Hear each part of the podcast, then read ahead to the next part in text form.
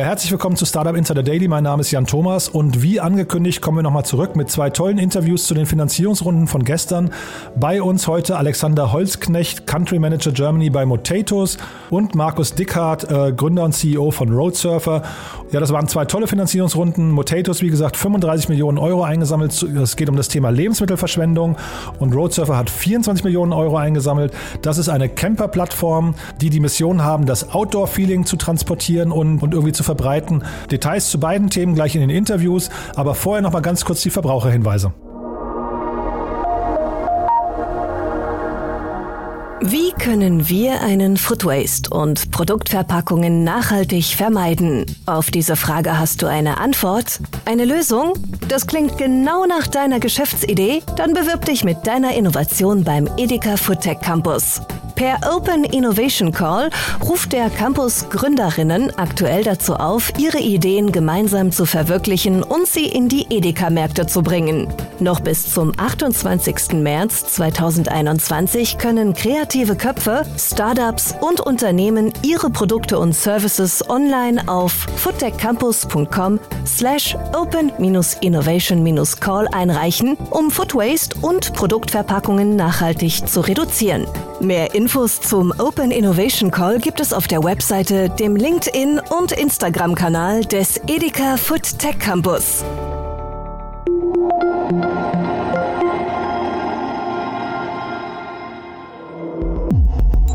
Startup Insider Daily Interview. Also ich freue mich sehr, Markus Dickert ist bei uns von äh, Roadsurfer. Hallo Markus. Hi, grüß dich. Ja, du herzlichen Glückwunsch zur Runde, das ist ja super. Ja, vielen Dank. Ja. Danke, danke. Waren äh, spannende Wochen und Monate, ja, aber freuen uns. Muss uns mal abholen und auch die Hörer. Ähm, äh, das, das klang wirklich, also für mich, für mich kam hier so ein bisschen out of the blue. Ich bin natürlich jetzt hier so Berliner, äh, Berliner äh, Moloch, muss ich sagen. Ne? Da hatte ich euch nicht ganz so auf dem Schirm, aber euch gibt es auch schon länger, ne?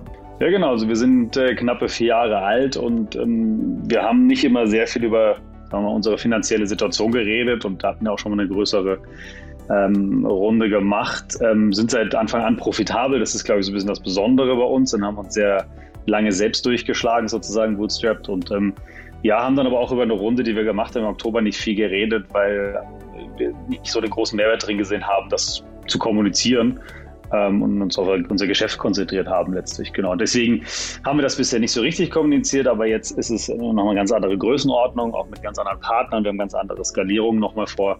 Dementsprechend haben wir uns dann auch entschlossen, natürlich das Ganze auch zu kommunizieren. Genau, weil in der ersten Runde, ne, das ist, glaube ich, die Runde, über die du gerade sprichst, äh, das war ja das Team um Felix Haas und Andreas Etten und so weiter, ne, die bei euch eingestiegen sind. Genau, Jan Becker, Andreas Etten, Robert Rutke und, und der Felix Haas, genau. Mhm.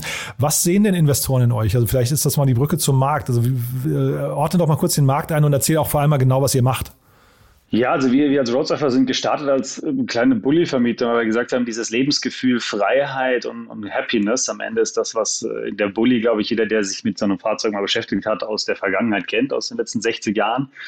Und das ist das, was die Marke Roadsurfer transportieren soll. Und das ist dann relativ schnell von, wir sind mal eine kleine Bulli-Vermietung, weil da ist irgendwie äh, Nachfrage da und das ist noch nicht so professionell, haben wir uns dann relativ schnell gewandelt hinzu, wir wollen eigentlich eine Marke sein für dieses gesamte äh, Gefühl des äh, freien Glücklichseins. Und das ist, äh, ich sag mal, das Thema Outdoor Travel, also draußen sein an der Natur, ähm, sehr flexibel sein, nicht die Reiseroute unbedingt vorher voll durchgeplant haben, sondern einfach dieses maximale Freedom da zu sein.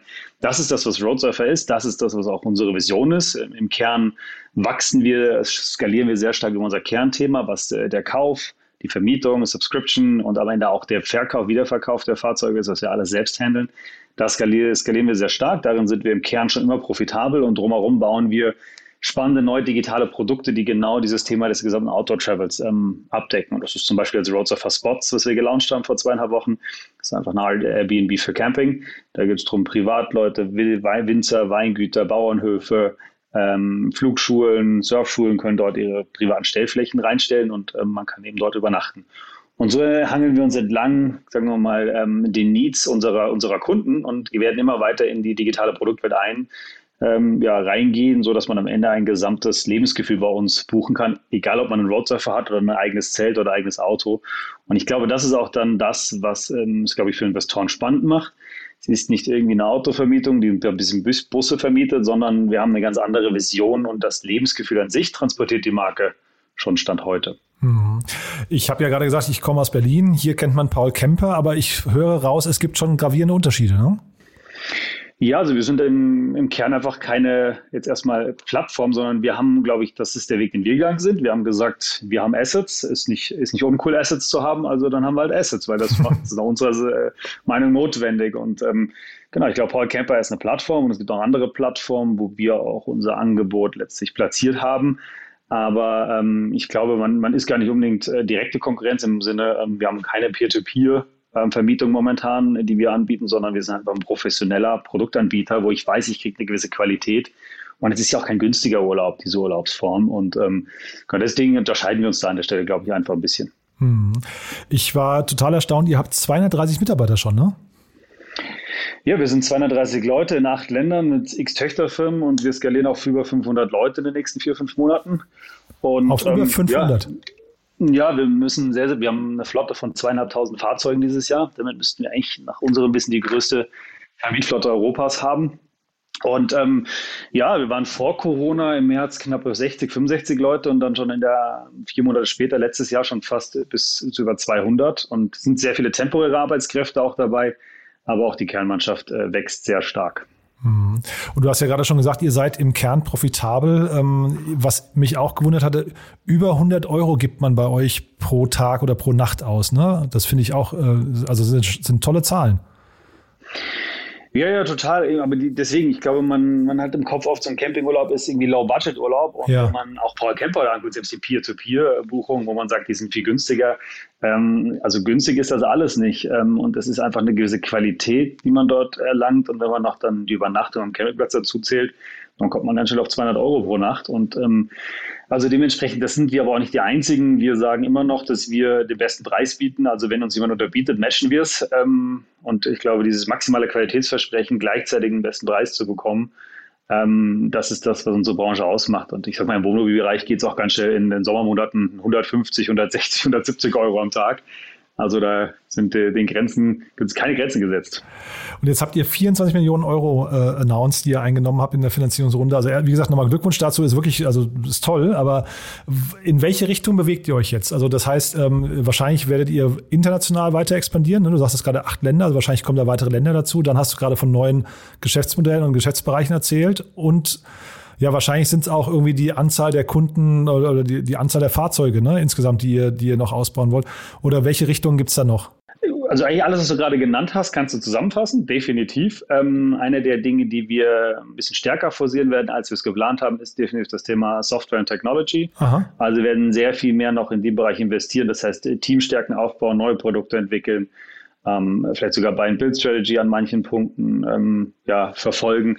Aber da werden wir überproportional investieren und ähm, genau für das Kerngeschäft ähm, sind wir sehr FK-lastig, weil wir die Autos ja kaufen, finanzieren, braucht es auch eine gute Stange Eigenkapital. Also es supportet auch den, den Rest der, der Themen, die du gerade genannt hast. Und ja, Internationalisierung wird weitergehen. Dieses Jahr waren es vier neue Länder. Was nächstes Jahr kommt, wissen wir selbst noch nicht. Das fangen wir an jetzt zu eruieren, aber auch da wird es weitergehen, ja. Ich hatte jetzt gerade in den letzten Tagen öfters darüber gesprochen, dass das Thema Fremdkapital gerade, also Venture Debt irgendwie jetzt gerade eigentlich so on vogue ist. Wäre das nicht, weil du gerade sagst Eigenkapital, wäre das nicht eigentlich für euch auch ein Thema zur Finanzierung von den Fahrzeugen gewesen? Naja, man muss auf, ich weiß nicht genau, ob das die richtige Form ist. Da, da müssten wir jetzt ein bisschen weiter ausholen, weil wir, wir sind dieses Jahr schon bei knapp 120 Millionen auf der Fremdkapitalseite. Und das wird stark wachsen. Also das sind dann Größenordnungen, wo, glaube ich, auch Venture Debt nicht mehr das Richtige ist, sondern wir reden einfach von, ich sag mal, echtem, richtigem Debt am Ende, ohne, ohne Venture davor. Also wirklich einfach von äh, ja, Fremdkapital, Banken, äh, große Bankenfinanzierung. Und da geht es bei uns in unserer Welt, und das ist aber seit Anfang an so, eher um Eigenkapitalquoten, Bilanzthemen, ähm, weil wir einfach profitabel waren und durch diese FK-Seite von Anfang an sehr sehr, sehr tief in diesen Welten drin waren ja, und auch weiterhin bleiben.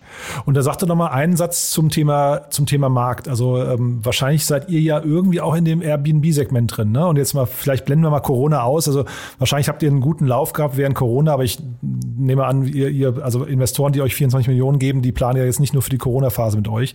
Das heißt, wie wird sich der Markt insgesamt verändern? Was würdest du sagen? Ja, man, man, muss eher Corona ganz ausblenden, weil vor Corona ist die gesamte Camping- und Outdoor-Welt überproportional gewachsen zu, glaube ich, fast jedem anderen Sektor da draußen im Travel-Bereich. Also die ganze Camping-Freizeitfahrzeugbranche, Double Digit seit Jahren wächst die. Ähm, genauso ist dieser Drang, Outdoor-Travel ähm, letztlich zu machen und weg von Pauschaltourismus oder auch ähm, solchen Reiseformen hin zu mehr Individualismus, mehr Freiheit, Reduktion. Es muss nicht mehr die Luxus sein, sondern ähm, das ist auch spannend. Unsere Klientel ist wirklich von sehr, sehr wohlhabenden Menschen bis hin zu jungen Pärchen, Familien. Wir haben querbeet alles durch die gesamte Branche und das merkt man. Und deswegen, ich glaube, es ist wahrscheinlich mit der nachhaltigste Trend, den es generell schon gab. Und durch Corona hat das einfach so einen extra Boost bekommen. Ähm, ich glaube, wenn man so Zahlen und, und Marktstudien glauben soll, dann ist es aktuell der äh, der Markt, der den normalen Reisemarkt am meisten wegnimmt, also abnimmt oder gar nicht neuer Markt hinzugefügt, einfach umverteilt und das in, in sehr großer Form jetzt. Und ich glaube deswegen, wie du gesagt hast, das ist gar nicht unbedingt Airbnb, so ist es wieder eine andere Reiseform, glaube ich auch, aber ich glaube, von allen generellen Reiseformen, die man so kennt, äh, wird einfach ein großer Junk zu dem Thema Outdoor-Travel ähm, rüberwachsen, plus der Reisemarkt wächst. Und ich glaube, die beiden Effekte ähm, sind vertreten wirklich von Nordamerika bis nach Neuseeland. Also auch in, Asia, in Asien sind diese Trends da. Und ich glaube, das macht so Spaß. Es ist kein kleiner europäischer Markt, sondern das ist definitiv weit über die europäischen Grenzen hinaus ein sehr großer und spannender und sehr stark wachsender Markt. Mhm.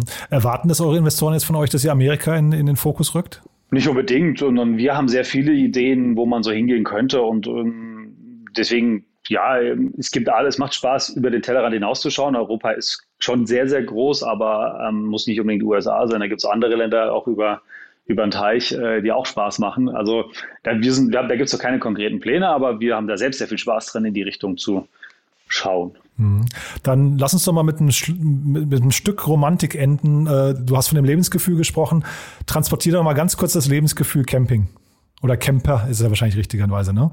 Ja, oder einfach draußen sein. Es ist maximale Reduktion. Wir hatten, ich kann eine kleine Anekdote erzählen, die, glaube ich, relativ spannend ist in dem Umfeld. Wir haben das erste Mal dieses Jahr sehr viele Unternehmer gehabt, die das, äh, sagen wir mal, die Reiseform erlebt haben, in einem Bulli unterwegs zu sein. Und ich habe von der Idee lange erzählt die letzten Jahre, von diesen Unternehmerkreisen, in dem sie, boah, ja, pff, boah, dieses Camping, ich brauche schon mein Hotel, wo ich in der Lobby arbeiten kann und so. Ähm, und das Spannende ist, dieses Jahr mussten es jetzt viele ausprobieren, also letztes Jahr jetzt in der Corona-Zeit und ähm, haben sich dann durchgegangen und gesagt, komm, mache ich mal. Und das Spannendste, was die gesagt haben, ist, ähm, sie haben das erste Mal innerhalb von 24 Stunden das Gefühl gehabt, sie sind wirklich im Urlaub. Ähm, bei jeder anderen Reiseform braucht es tagelang, bis man endlich mal rauskommt. Jeder kennt das von uns. Ich brauche eine Woche, bis ich erstmal im Urlaub bin. Ich bekomme immer durch dieses äh, Campinggefühl, ich gehe raus und muss mir überlegen, wo putze ich meine Zähne, wann wasche ich mich, wie kriege ich mein Frühstück. Also man kommt back zu den Basics und dadurch kommt man sehr, sehr schnell einfach raus und man hat einen ganz, äh, ganz anderen Erholungsfaktor in extrem kurzer Zeit. Und der Effekt war, viele von den Unternehmern äh, haben gleich nochmal gebucht, haben gleich das zweite Mal Campingurlaub gemacht. Und das erleben wir eigentlich in jeder Zielgruppe, dass ich sage, okay, so eine Art des Urlaubs, so schnell rauszukommen, so schnell einen Erholungsgrad zu bekommen, kenne ich von keiner anderen Urlaubsform. Und deswegen wird es Teil meiner Urlaubswagen für immer bleiben. Super cool. Ähm, mit Blick auf den Kalender würdest du sagen, das ist eine Sache, die man jetzt auch schon machen kann, wenn jetzt Leute gerade sagen, boah, jetzt hat er mich abgeholt, das würde ich gerne jetzt probieren? Total, wir haben super viele. Ähm, wir haben auch sehr viele, die im Winter rausfahren. Also es gibt Wintercamping, es gibt Leute, die fahren ans Nordkap. Die Autos sind alle mit Standheizung ausgestattet. Minus 15 Grad ist kein Problem. Im Auto ist kuschelig warm. Und ich gerade, wenn man Outdoor und, und auch den Wind vielleicht mag, auch irgendwie die, die deutsche Küste mag, dann ähm, ist man ja auch ähm, nicht nur Sonnenschein gewohnt. Also deswegen für alle Outdoor-Fans ähm, absolut. Also auch die Randzeiten werden immer beliebter, also Frühjahr und auch Herbst. Der Herbst war letztes Jahr gigantisch ähm, von Nachfrage her. Es sind spannende Reisezeiten. Super, Markus. Du, also vielen Dank, dass du da warst. Ein ganz, ganz tolles äh, Projekt, muss ich sagen. Und äh, ja, die Bewertung, äh, Bewertung haben wir gar nicht besprochen, aber zumindest die Finanzierungsrunde gibt euch recht. Ne? Also toi, toi, toi und wir bleiben in Kontakt. Jawohl, danke dir.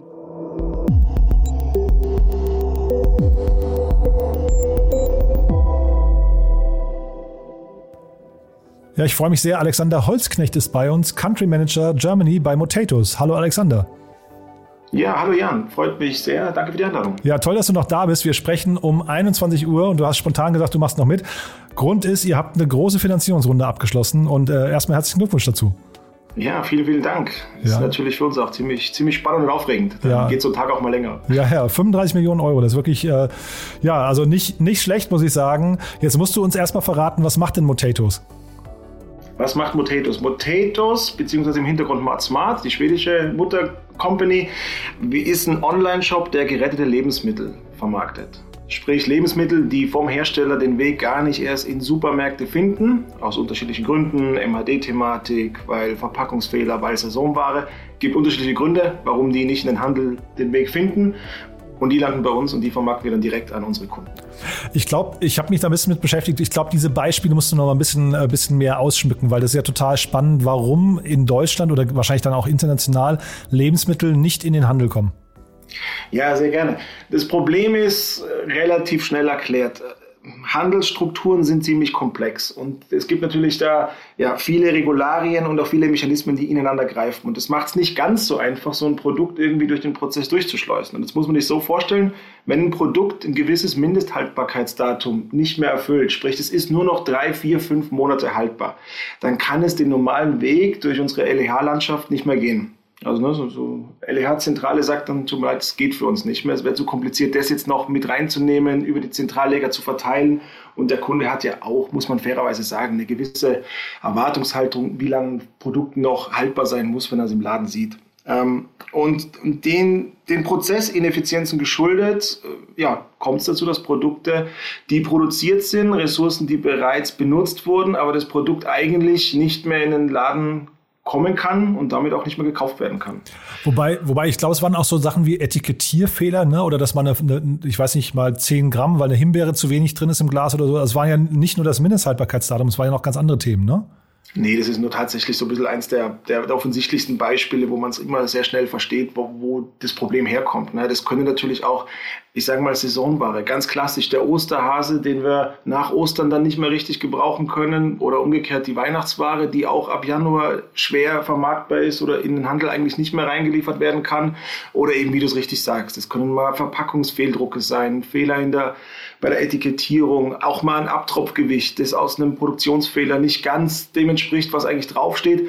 Das wäre natürlich ein wahnsinniger Aufwand und, und ja, schwierig umzusetzen, das neu zu etikettieren, neu zu beschriften. Dann müsste es natürlich auch der Handel wieder neu listen, weil es ja ein neues Produkt de facto ist. Das sind einfach, das ist ein Aufwand, der ist fast nicht umsetzbar. Und dafür braucht es einfach effiziente Kanäle. Und die Lücke, die schließen wir. Da gehen wir rein und sagen, da sind wir unkompliziert und genau die Ware ist perfekt für uns. Ja, aber sag mal, diese Lücke, wo entsteht die genau? Also ich verstehe jetzt, der Handel ist da zu statisch und kann nicht reagieren, weil er denkt, dass der Kunde eigentlich eine andere Erwartung hat, aber eigentlich leben wir doch in einer Welt, wo jeder nicken würde und sagen, auf keinen Fall darf man Dinge wegschmeißen. Und jetzt kommt ihr und füllt diese Lücke, aber wo ist denn eigentlich der ursprüngliche Fehler? Das ist schon ganz richtig, aber ich glaube, da darf man jetzt auch nicht irgendwie mit dem Finger auf andere zeigen und auch, das ist gar keine moralische Frage, sondern das ist eher so, niemand hat eine hundertprozentige Planungssicherheit. Ne? Das darf man natürlich nicht vergessen. Was heute im Handel passiert, wurde ja nicht gestern entschieden, sondern das wurde ja vor Wochen oder Monaten entschieden. Und ich glaube, ein ganz, ganz drastisches Beispiel haben wir jetzt gerade in der Situation. Gut, jetzt haben wir Corona seit zwölf Monaten. Langsam haben auch das besser verstanden einzuschätzen. Aber ich nehme mal als schönes Beispiel oder als eigentlich tragisches Beispiel den, den Travel-Retail-Bereich. Ne? Flughafenshops, Bahnhöfe etc.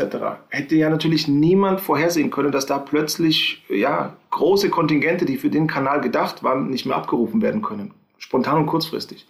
Ähm, ist natürlich jetzt ein ganz drastisches Beispiel, aber daran sieht man halt sehr, sehr gut, dass ja, Schwankungen, Absatzschwankungen, Nachfrageänderungen, ob jetzt vorhersehbar oder nicht, immer dahingestellt. Aber eine hundertprozentige Effizienz wird es wahrscheinlich nicht geben. Und deswegen sagen wir, ich glaube, es ist gut, wenn man von vornherein so einen Kanal mitdenkt, weil man weiß, irgendwas wird zum Schluss wahrscheinlich noch stehen bleiben. Ich habe mir auf eurer Webseite angeschaut, ihr habt sowas wie Bestseller. Jetzt habe ich mich gefragt, gibt es Unternehmen, also Ritter Sport ist zum Beispiel dabei, die dann quasi Fehldrucke von vornherein mit einkalkulieren, um mit euch Geschäfte zu machen? Oder wie, wie kommt es zu Bestsellern? Nee, das gibt es nicht. Und die Bestseller sind tatsächlich in dem Fall so ein bisschen generisch einfach die, best, die aktuell bestverkauften Produkte. Also wenn man unser Sortiment beobachtet, ich glaube, das ist auch ganz, ganz wichtig zu verstehen, wir bauen nicht proaktiv Sortimente. Das, was es heute bei uns gibt, gibt es heute, weil es jetzt gerade diesen Overstock gibt. Das sind Produkte, die jetzt vermarktet werden sollen. Ähm, in zwei Wochen sieht unser Sortiment ganz anders aus. Ne? Also wir sind kein Vollsortimenter, wir führen nicht ein ständiges, permanentes Sortiment, sondern das sind immer so zwischen 600 und 800 verschiedene Produkte, die ständig wechselnd im Shop eben geführt werden. Und deswegen gibt es auch für den Kunden dann ein bisschen andere Dynamik. Der Kunde kommt jetzt nicht, weil er seinen Wocheneinkauf dort proaktiv machen will, sondern es ist schon eher dieses Entdecken, Stöbern, die Lust am Retten, äh, das gute Gewissen, was Nachhaltiges zu tun und sich auch ein Stück weit überraschen lassen. Was gibt es denn heute? Der Vorhang geht morgens auf und dann geht's shoppen los. Hm. Ihr habt in Deutschland in der Corona-Krise gestartet, ne? Tatsächlich, ja. ja. War, da, war das äh, rückblickend, war das äh, die richtige Entscheidung? Also ich glaube, zu warten wäre sowieso keine gute Option gewesen. Natürlich äh, hat der Marktstart, der war ein bisschen anders geplant. Und als wir dann festgestellt haben, hoppla, wir starten das ganze Projekt jetzt aus dem Homeoffice raus, auch ohne dass wir uns großartig mit der Zentrale in Stockholm face-to-face -face austauschen konnten etc., das war schon erstmal natürlich eine herausfordernde Situation.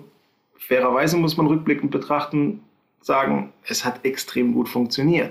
Also ähm, ja gut, da sind wir digital genug aufgestellt, immer schon gewesen und man hat auch schnell gelernt und es hat wirklich gut funktioniert. Aber natürlich, im ersten Moment war das schon mal ein kleiner Schock, so das Ganze jetzt so ein bisschen anders zu gestalten, als es mhm. geplant war. Und sag mal, die Fantasie in eurem Markt, äh, wo liegt die denn eigentlich? Also wie, wohin könnt ihr euch entwickeln? Weil ich vermute mal, eigentlich, wenn ihr euch einmal etabliert habt bei den, bei den äh, Lebensmittelherstellern, dann rennen die euch doch die Bude ein. Aber geht es dann darum, auch Markt, also Bekanntheit im Markt zu erreichen oder, oder was ist das, das die große Herausforderung für euch und auch das Wachstumspotenzial? Ja, natürlich schon. Also ich meine, das Wachstum geht in beide Richtungen. Ne? Natürlich müssen wir kundenseitig noch einiges tun. Also wir sind jetzt gerade, also wir haben jetzt 100.000 Kunden in Deutschland äh, gewonnen. Das ist natürlich für uns ein toller Erfolg, aber da sieht man gleichzeitig natürlich schon, dass da noch wahnsinnig viel Potenzial von der Seite ist. Das hat aber auch mit unseren Markenpartnern, auch da gibt es natürlich noch ganz, ganz viel Potenzial und Wachstum. Ich glaube, wenn man sich das Problem mal so insgesamt anguckt, dann spricht man, je nach Quelle, je nach Studie und Report, sprechen wir von 18 Millionen Tonnen Lebensmittel, die in Deutschland jedes Jahr weggeworfen werden. So, da passiert nicht alles natürlich in dem Bereich, wo wir uns bewegen, aber trotzdem irgendwas zwischen 4 und 6 Millionen Tonnen Lebensmittel sind es trotzdem mindestens.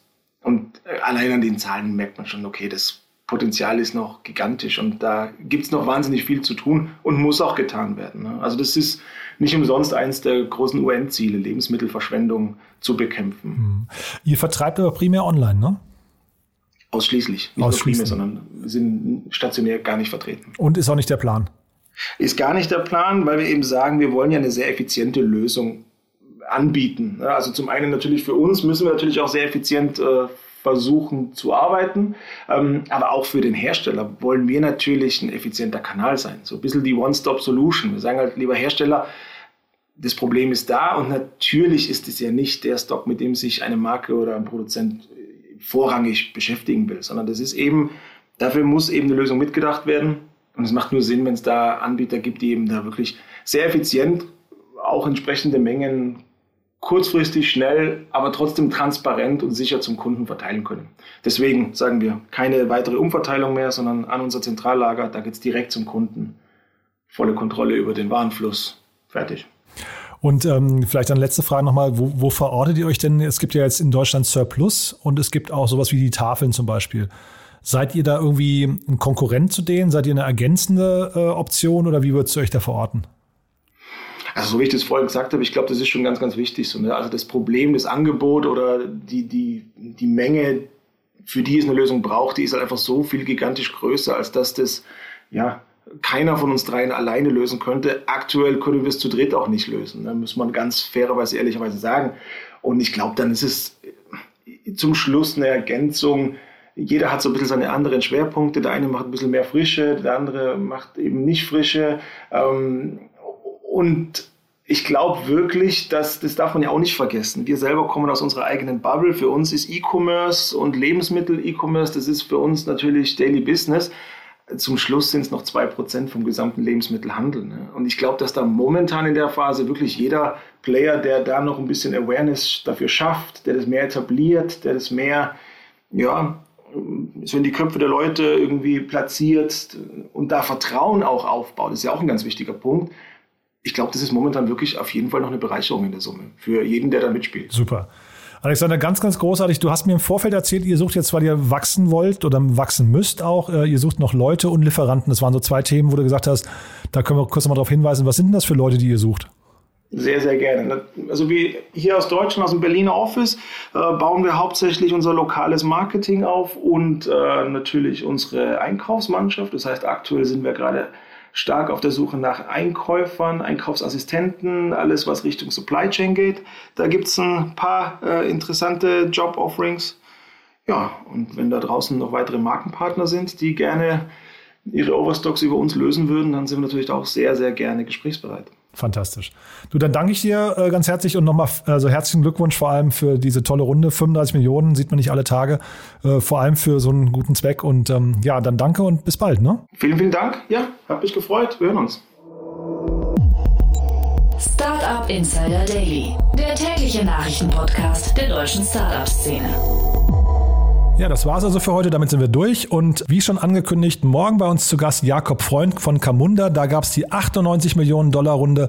Also ihr seht schon, wir freuen uns auf jeden Fall über den Zuspruch, den dieser Podcast hat. Und wir freuen uns natürlich immer über spannende Gäste. Kommt gerne auf uns zu, wenn ihr tolle Nachrichten habt. Und ansonsten sage ich erstmal vielen Dank für heute und wir hören uns morgen wieder. Bis dahin, schönen Tag noch. Ciao.